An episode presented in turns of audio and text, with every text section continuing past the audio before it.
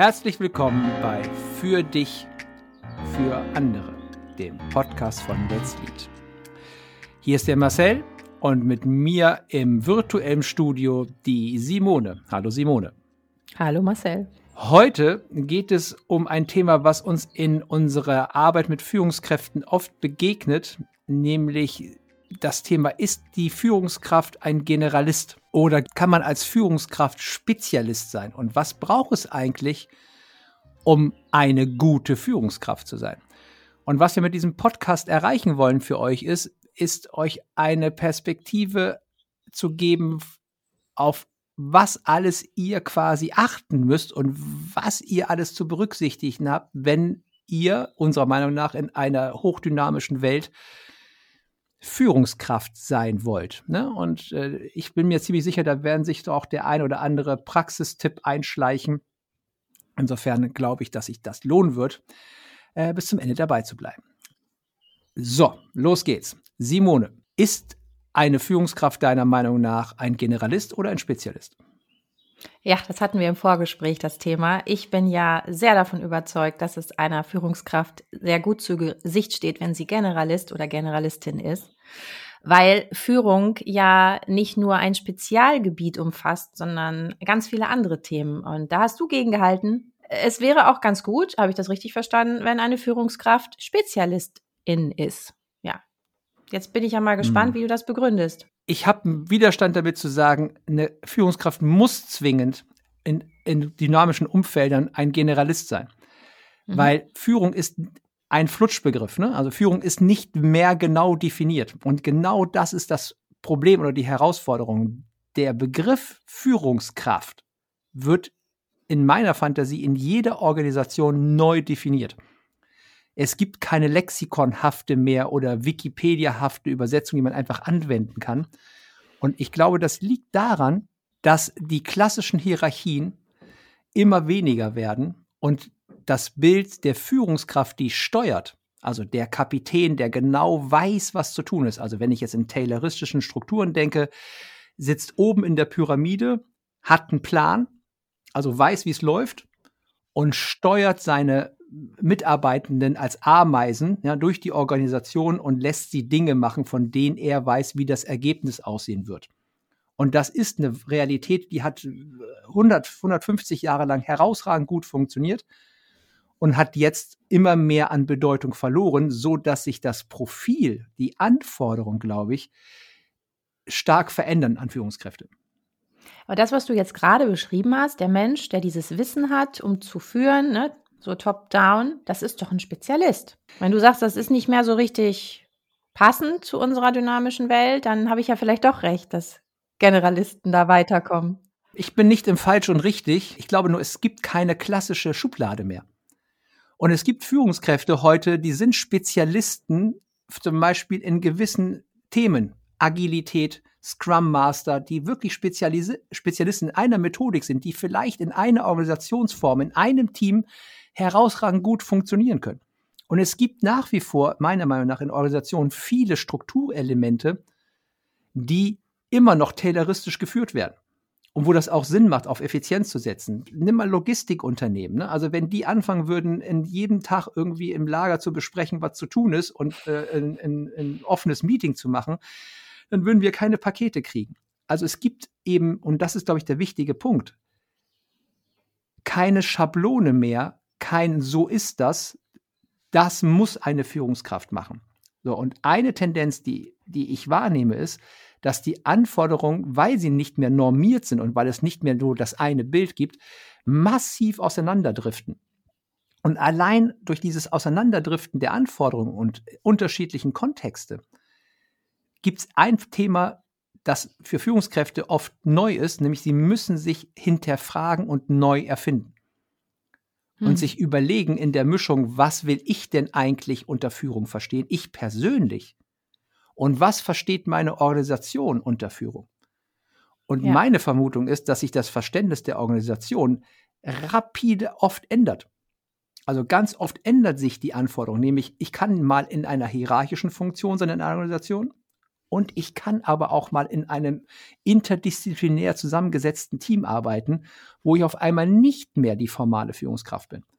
Also ich glaube, das Hinterfragen ist ein großer Faktor geworden, der für Führungskräfte an Relevanz zunimmt. Wenn du sagst, dass sich das Umfeld regelmäßig verändert, die Anforderungen sich ständig wandeln, dann stelle ich mir doch wirklich die Frage, warum sollten wir nicht alle Generalisten sein?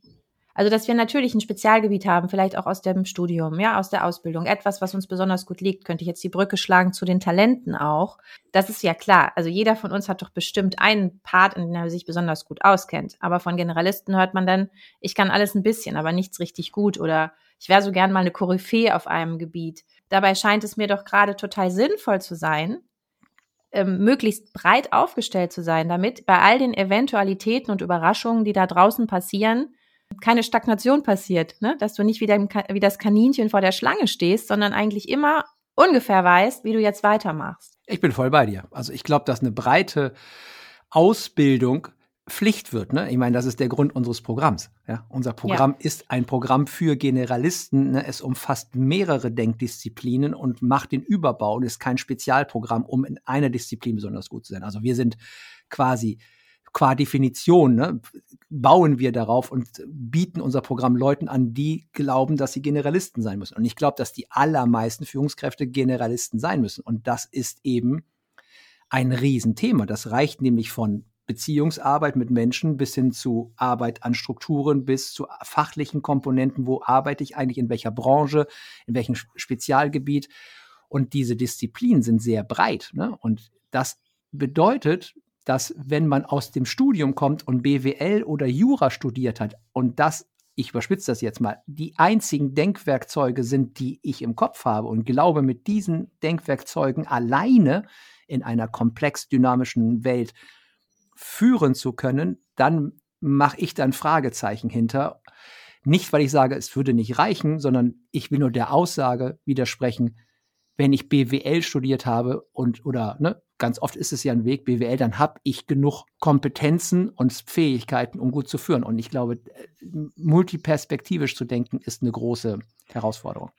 Naja, ist ja auch, finde ich, ein Riesenunterschied, ob ich fachlich führe, dann sollte ich bitte in meinem Fach wirklich gut sein, damit ich denen ich Anweisungen gebe oder, ne, denen ich da vorgesetzt bin in dem Kontext, auch wirklich, ja, hilfreich sein kann. Und gleichzeitig gibt es ja auch ganz viele Menschen, die disziplinarisch führen. Also viele machen beides, aber es ist nicht zwingend so, dass derjenige, der fachlich führt, auch disziplinarisch führt. Und spätestens aber dann, wenn ich disziplinarisch führe, also mitentscheide, auch wie der Weg meiner Mitarbeitenden weitergeht, zum Beispiel über Zielvereinbarungsgespräche, über Entwicklungsgespräche und so weiter, da hilft mir doch das Jurastudium und das BWL-Studium, stelle ich jetzt mal die steile These auf, überhaupt nicht weiter. Da brauche ich ganz andere Skills. Ja, und du sprichst schon an, auch wir eiern in der Definition von Führung hin und her. Ne? Was ist denn genau fachliche Führung? Also ganz ehrlich, was heißt denn das? Also ich glaube, es gibt eine klare Unterscheidung, die halte ich für stimmig. Und zwar habe ich in der Organisation formale Macht über andere Menschen. Weil ja, das ist schriftlich festgehalten. Da steht irgendwo im Arbeitsvertrag drin, du bist der Simone zugeordnet und dann hast du formale Macht über mich. Und diese Macht, ich nenne das immer im schlimmsten Exit-Falle, du kannst mich entlassen. Du kannst mir eine Abmahnung schreiben. Und sobald ich formale Macht habe über Entscheidungen, über Budgets, über Menschen, dann habe ich eine gewisse Verantwortung, mit der ich umgehen muss. Und die kann ich wahrnehmen, wenn ich fachlich fit bin oder wenn ich fachlich nicht fit bin. Darüber wird gestritten. Ne? Also manche Leute sagen, du musst fachlich voll Ahnung haben, damit du überhaupt irgendwas entscheiden kannst.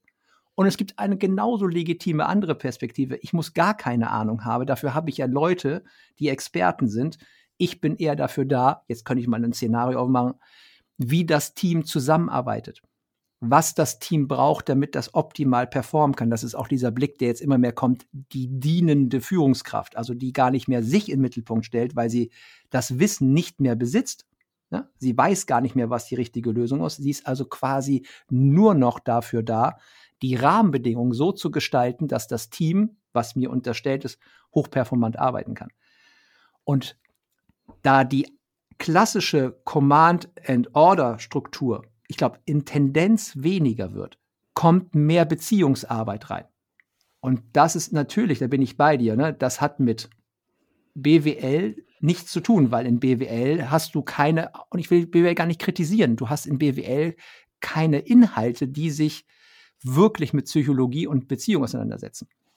Also ist bestimmt eine Disziplin, die ich glaube, die Führungskräfte sich beschäftigen müssen, ist Psychologie. Und damit meine ich nicht, ich mache das immer so, sondern da gibt es schon eine vernünftige Auseinandersetzung mit, was heißt denn das, in Beziehung zu sein? Und es gibt aber auch noch andere Disziplinen, die wir für klug halten. Ne? Zum Beispiel, du wirbst dafür, dass sich Führungskräfte mit Neurowissenschaften auseinandersetzen. Warum denn? Ganz klar.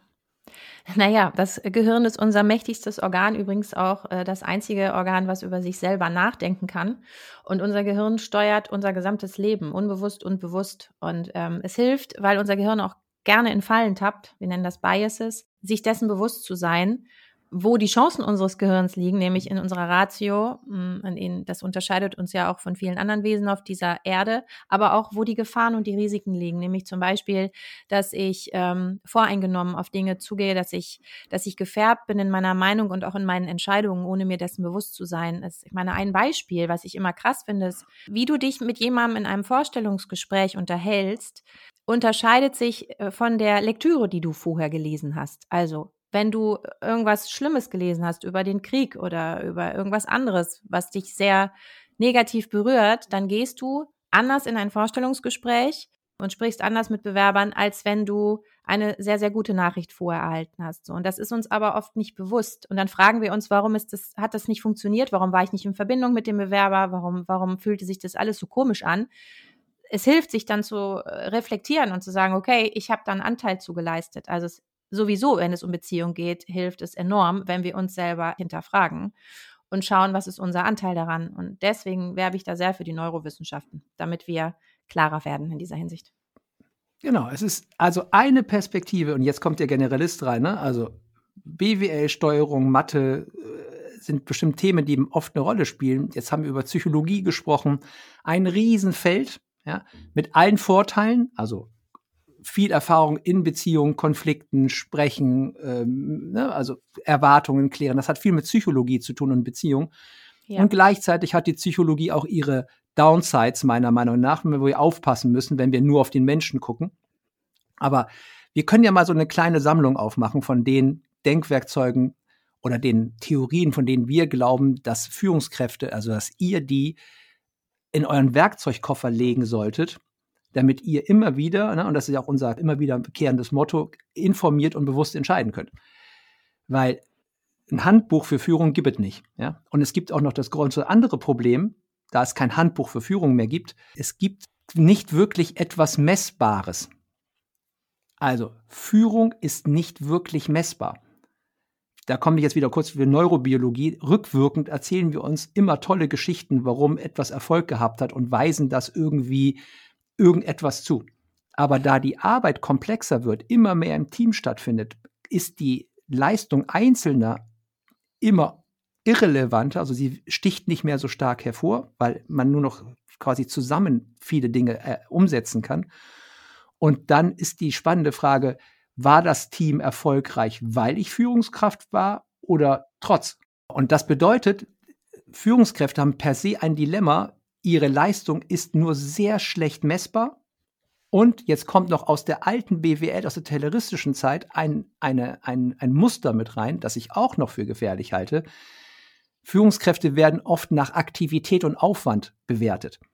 Also wie viel hast du denn jetzt aktiv gemacht? Wie viel neue Prozesse, neue Regeln eingeführt und gemacht? Und unserer Meinung nach gibt es wir hatten das gestern in dem Teamcall mit dem Kunden, ne, haben wir lange drüber gesprochen, gibt es eine ganz spannende Perspektive, nämlich eher zu gucken, nicht was ich noch dazu tun kann an Steuerung, sondern was ich wegnehmen kann, was ich streichen kann, damit die Leute optimal zur Wertschöpfung beitragen können. Und als Führungskraft, als Manager etwas wegzunehmen, also weniger zu tun, ist gar nicht oft so gut angesehen, weil man dann fragt, was machst du eigentlich den ganzen Tag? Gleichzeitig halte ich das für einen klugen Gedanken, denn ich höre in Unternehmen immer öfter den Wunsch, dass Mitarbeitende nicht einfach nur ausführende Organe sein sollen, sondern Unternehmerinnen im Unternehmen. Und um unternehmerisch zu denken, brauche ich auch einen gewissen Raum. Ja, ich brauche eine gewisse Entscheidungsfreiheit. Ich muss mich auch ein bisschen eigenmächtig fühlen und auch einen gewissen Grad an Autonomie haben. Also wir wissen natürlich, ne, je tiefer du in der Hierarchie, und die ist ja nun mal doch immer noch irgendwie vorhanden in jeder Firma, je tiefer du da stehst, desto weniger formale Macht hast du, desto weniger Entscheidungsraum. Je weiter oben du bist, umso mehr und umso stressresistenter ist man dann übrigens auch, habe ich neulich gelesen, dass das unglaublich hilft, wenn du weglässt als Führungskraft, weil dann die Mitarbeitenden mehr Raum bekommen, sich freier zu entfalten. Und das ist ja ein Wunsch, den wir immer wieder hören, auch von unseren Führungskräften. Wie kann ich meine Mitarbeitenden motivieren? Wie können die sich mehr zeigen? Aber wenn ich immer alles verregel, dann funktioniert das nicht. Genau, und jetzt kommt das Widersprüchliche rein. Das klingt super, ja, und gleichzeitig hat das Unternehmen meistens einen sehr klaren Auftrag und will, dass die Leute genau etwas tun. Und wenn die alle das tun, worauf die Bock haben, ich überspitze das jetzt, ne, dann kann die Gefahr auch lauern, dass die nicht das tun, was das Unternehmen will, was sie tun sollen. Also ich meine damit nicht, dass man den Menschen Entscheidungsfreiheiten gibt, dass sie tun können, was sie wollen. Also können wir schön die systemtheoretische Brille einmal aufsetzen. Die sind in einem sozialen System, sie haben ihre Rolle. Und ich meine schon, dass die sich im Rahmen dessen auch bewegen. Also gleichzeitig wünschen sich ja auch viele Unternehmen, es hängt wirklich von der Abteilung ab, ne, von der Tätigkeit, auch mehr Innovationskraft. Wenn du aber die Dinge so sehr verregelst, woher soll das dann kommen? Also ich bin voll bei dir, dass das wirklich ein Dilemma ist, dass das Loslassen halt nicht so sichtbar ist nach oben, wie ich habe übrigens noch eine neue Struktur eingeführt, noch eine neue Maßnahme. Und ja, das ist kein einfaches Spannungsfeld. Genau. Und da könnte man jetzt fürchterlich tief einsteigen, in welche Art von Wertschöpfung macht welche Art von Führung oder Struktur Sinn. Aber das ist nicht Thema unseres Podcasts. Ich würde gern zum Abschluss nochmal eine konkrete Top 4-5 Liste machen. Welche Denkfelder, Arbeitsfelder halten wir für eine Führungskraft, die in komplexen und dynamischen Umfeldern möglichst wirksam ist und gut zur Wertschöpfung beiträgt? Womit sollte sich eine Führungskraft auseinandersetzen? Du nennst eine, ich nenne eine, wir machen ein bisschen Ping-Pong. Fang mal an. Dein erster Favorit, was ist für dich die wichtigste oder eine der wichtigsten Denkwerkzeuge, mit denen sich Führungskräfte beschäftigen sollten? Ja, ich nenne tatsächlich zuerst die Psychologie, weil ich würde als Führungskraft bei mir selber anfangen und mich hinterfragen, mich reflektieren und schauen, was kann ich persönlich beitragen, wo sind meine Stärken, wo sind meine Entwicklungsfelder, damit arbeiten. Okay, Psychologie ist für mich gekauft, Psychologie. Ich mache direkt den Gegenpol auf. Ich glaube, dass die moderne Systemtheorie, also die soziologische Systemtheorie nach Niklas Luhmann, übersetzt von ein paar klugen Leuten, ein sehr wertvolles Denkwerkzeug ist, weil sie genau zur Psychologie, jetzt kommt es, einen Gegenpol legt. Und zwar einen ziemlich deutlichen Gegenpol. Und dieser Gegenpol hilft meiner Meinung nach, sich das Verhalten von Organisationen und von Menschen aus einer komplett anderen Perspektive anzugucken. Und diese andere Perspektive hilft quasi eine Balance mit der Psychologie zu machen zwischen alles ist Mensch und der Mensch ist nur ein Schauspieler in dem Spiel. Und dieses Spannungsfeld halte ich für sehr wertvoll. Hast du noch eine? Völlig absehbar, dass ich jetzt Neurowissenschaften sage. Wir haben ja auch einen Schwerpunkt in unserem Programm, da geht es um Entscheidungen. Wie treffe ich als Führungskraft innerhalb eines Unternehmens Entscheidungen und wie trifft man denn überhaupt richtige Entscheidungen? Und das lässt sich ganz wunderbar neurowissenschaftlich begründen oder zumindest erklären, warum wir manchmal etwas anders entscheiden, als wir uns das vielleicht überlegt haben und welche Gründe es dafür gibt. Da ist die Psychologie nicht so hilfreich, da helfen zum Beispiel die Neurowissenschaften weiter. Ich mache eine Ergänzung zu diesem Thema Neurowissenschaften. Das ist ich glaube nicht, ob es ein Ableger davon ist, aber das ist die Verhaltensökonomie. Also die Forschung, die sich damit beschäftigt, wie treffen wir denn eigentlich Entscheidungen? Da spielt Neurowissenschaft, glaube ich, als Grundlage mit rein, aber die Verhaltensökonomie macht das noch ein bisschen praxisnäher und übersetzt das ist noch ein bisschen genauer. Ist halt auf die Wirtschaft bezogen, ja. Genau, also ich finde ein sehr wirksames Tool, also kleiner Spoiler und ne, für alle, die im Vertrieb tätig sind und irgendetwas verkaufen, intern wie extern, also Verhaltensökonomie ist mega cool, ja, also wir verlinken in den Shownotes mal einen tollen Talk von Dan Ariely. Das ist ein super Einstieg, um sich mal mit dieser Verhaltensökonomie zu beschäftigen, weil da sind eben ganz viele kann man daraus ableiten, Tipps und Tricks, wie man auch das Verhalten von Interessenten manipulieren kann. Also die Neurowissenschaften öffnen uns die Welt, dass wir manipulierbar sind und damit eben auch eine Welt, wo wir sagen können, wenn wir das klug machen, können wir das Verhalten anderer Menschen durchaus beeinflussen. Unabhängig jetzt von Moral und ob das gut oder schlecht ist. Hast du noch etwas? Ja, das ist jetzt nicht wirklich eine Wissenschaft für sich, aber wir haben ja bei uns auch Bewegung und Regeneration mit drin. Also sich damit zu beschäftigen, wie geht es mir wirklich, wie kann ich dazu beitragen, dass ich auch körperlich möglichst leistungsfähig bin, ja, mir über die Wichtigkeit von Schlaf bewusst zu werden. Ich weiß jetzt nicht, ob es da Schlafforschung, aber gut, man muss ja auch nicht tief in die Forschung einsteigen. Es gibt ja wirklich ganz wunderbare Autoren, die dazu schon prima Dinge zusammengesammelt haben. Also sich damit zu beschäftigen, halte ich auch für sehr empfehlenswert. Mein Abschluss, ich lade euch ein, euch mit Meditation und mit Philosophie zu beschäftigen. Ich glaube, dass in der Auseinandersetzung mit Meditation, und ich rede jetzt nicht von geführten Meditationen vor Kerzen mit einer App in 3 Minuten, sondern mit ein bisschen Hintergrund, sich damit zu beschäftigen, wie ich Realität wahrnehme. Und das hat für mich nicht was mit Psychologie zu tun, sondern was mit grundsätzlichem Verständnis von, wie seid ihr in der Welt. So, das klingt jetzt ein bisschen spiri-mäßig, das is it auch. Und ich glaube, dass es eine sehr wertvolle Auseinandersetzung ist, die ein bisschen in die Selbstfürsorge hineinragt. Also ich glaube, es ist ein sehr wertvolles Tool, um ein Gegengewicht zu dem ganzen Tempo und Druck, den ihr vermutlich habt, zu setzen.